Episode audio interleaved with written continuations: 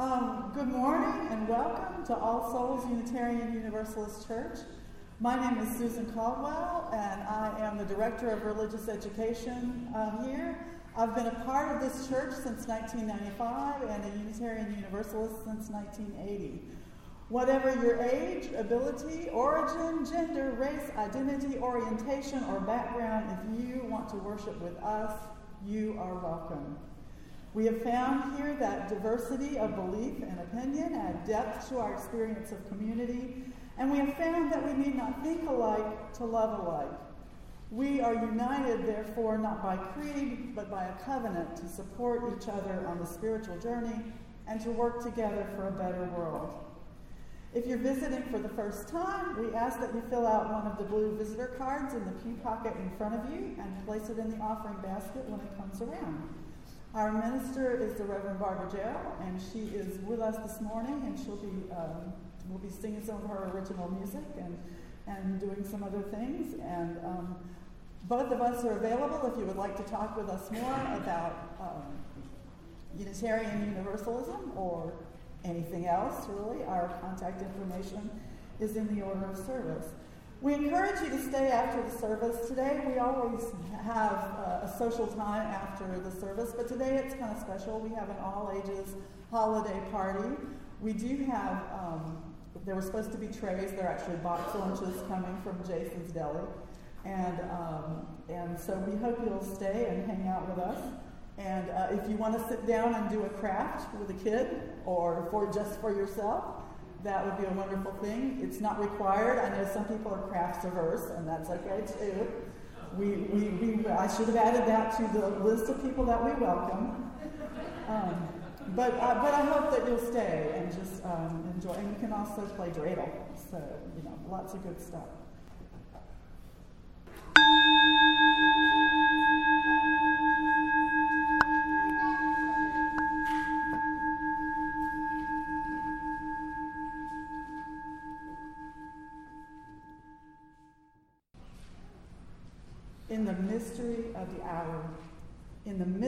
Of an hour, in the mystery of a season of cold and darkness, centuries before our own.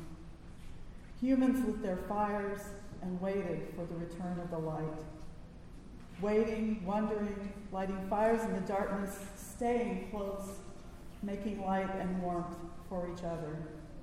Here at the turn of the year, here in this season of this year, it may be easy to feel as if the light may never return. It is here and now more than ever that we need to return to our stories and our rituals, to the lengthening days, to light burning longer and brighter than possible, to the light and hope of a child born in lowly surroundings who can still be born in us. This morning, and every time we are together, we celebrate our first principle. We covenant to affirm and promote the inherent worth and dignity of every person. This morning, and every time we are together, we celebrate our first source, direct experience of that transcending mystery and wonder affirmed in all cultures, which moves us to the renewal of the Spirit and an openness to the forces which create and uphold life. In this season of our church year, we honor our fourth source, Jewish and Christian teachings, which call to us to respond to God's love by loving our neighbors as ourselves. And our third principle, acceptance of one another and encouragement to spiritual growth in our congregations. The candles already lighted are the principles and sources we have previously highlighted. A copy of our seven principles and six sources is available in the foyer.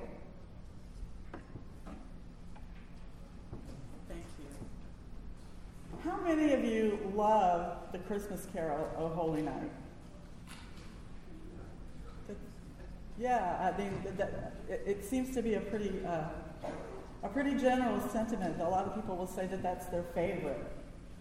How many of you that's your favorite? It, it doesn't, yeah, it doesn't have to be.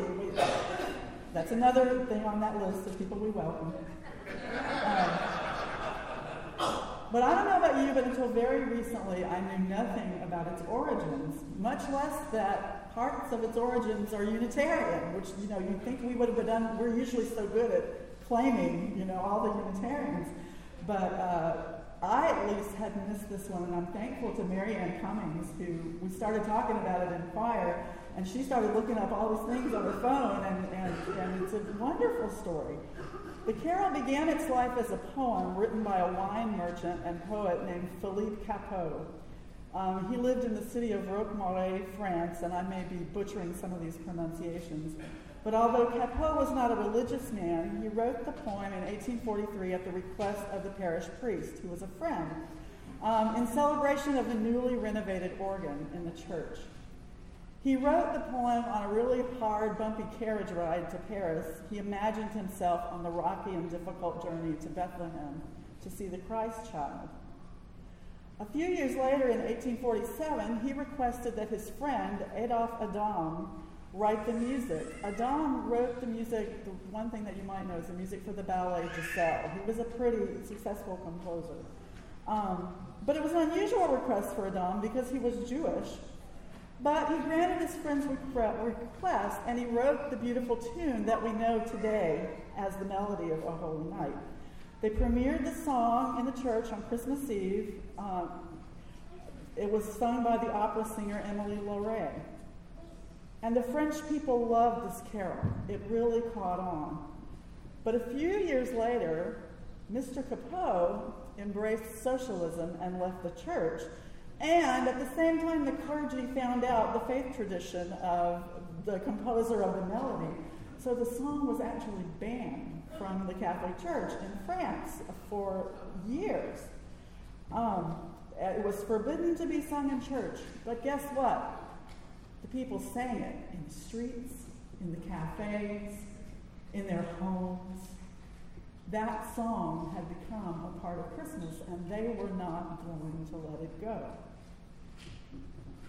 And a Unitarian minister, an abolitionist in um, the United States, John Sullivan Dwight, created a singable English translation based on Cappeau's text. That is the song that we sing today. So it has more verses. And I've, I've, we won't be singing all the verses, but I printed them in your order of service. As an abolitionist, um, Reverend Dwight was moved particularly by the words, Chains shall he break, for the slave is our brother, and in his name all oppression shall cease. And so it was very popular in the North during the Civil War. It remained banned from the Catholic Church in France until an incident during the Franco-Prussian War. Now, you've all heard about the Christmas truce, of, or a lot of you have probably heard about the Christmas truce of 1914 between the Germans and the British. Well, this was during the Franco-Prussian War um, in 1870, but the same thing. There was a lull in the fighting around the Christmas time. One of the French soldiers, soldiers, excuse me, started to sing this song. And it inspired the Germans to start singing a hymn by Luther. And so they kind of had a song fest back and forth, and they honored the complete 24 hour truce for Christmas.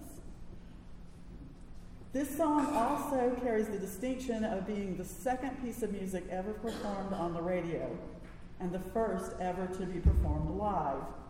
On Christmas Eve of 1906, the Canadian inventor Reginald Fessenden read the Christmas story from Luke on the radio. Then he played a phonograph record of an aria by Handel, after which he played O Holy Night himself on the violin and sang the last verse.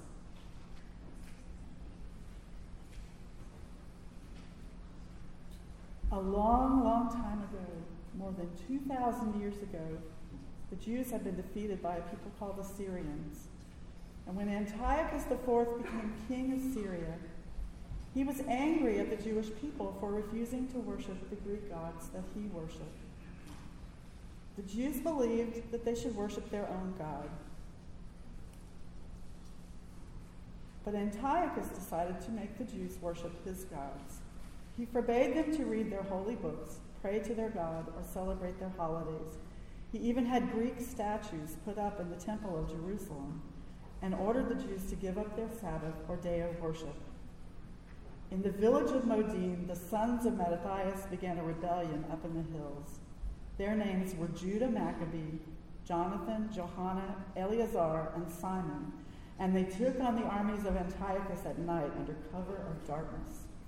Eventually, Judah Maccabee led them into the holy city. They were heartbroken when they retook the temple and saw how desecrated it was. They started to work on restoring the temple, and on the 25th day of Kislev on the Jewish calendar, they relit the great menorah with a tiny bit of holy oil that had been left there. They needed to find and consecrate more of the oil, but that would take days, and they only had enough oil ready for one day. However, by a miracle, the oil burned for eight days until they could find and sanctify more. And ever since that time, the eight days of Hanukkah have celebrated that great event. On the eight days, Jewish people light candles, sing songs, play games, eat potato latkes and donuts and other foods fried in oil, and give each other gifts. In the season of Advent, the season of waiting, the darkness grows and the light recedes. The Unitarian Universalist minister David Rankin has written During the Advent season, we celebrate the qualities of faith, hope, love, and joy. Yet these must be viewed through the prism of paradox. No faith is worthy without the capacity to doubt all things, for then it is only credulity. No hope is possible without the specter of defeat in the wings, for then it is only dreaming. No love is strong without the dread of loss in the heart, for then it is only passion. No joy is complete without the certainty of sorrow in the future, for then it is only frivolity. Thus, it is wrong to mislead people with simplistic notions, for they distract us from the fullness of life. After all, the seas have storms, the clouds have lightning, and roses have thorns forever.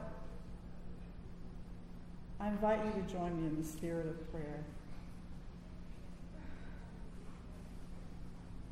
Source of all light and of the darkness that gives it birth, may, be, may we be open to the comforts and the challenges of a life in union with you, that we may find the blessing in both.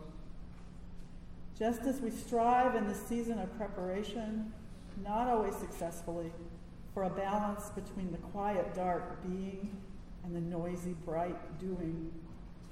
Let us seek also in the days ahead the balance between much needed spiritual nurture and the times that we are called, and we will be called, to walk it out into the world.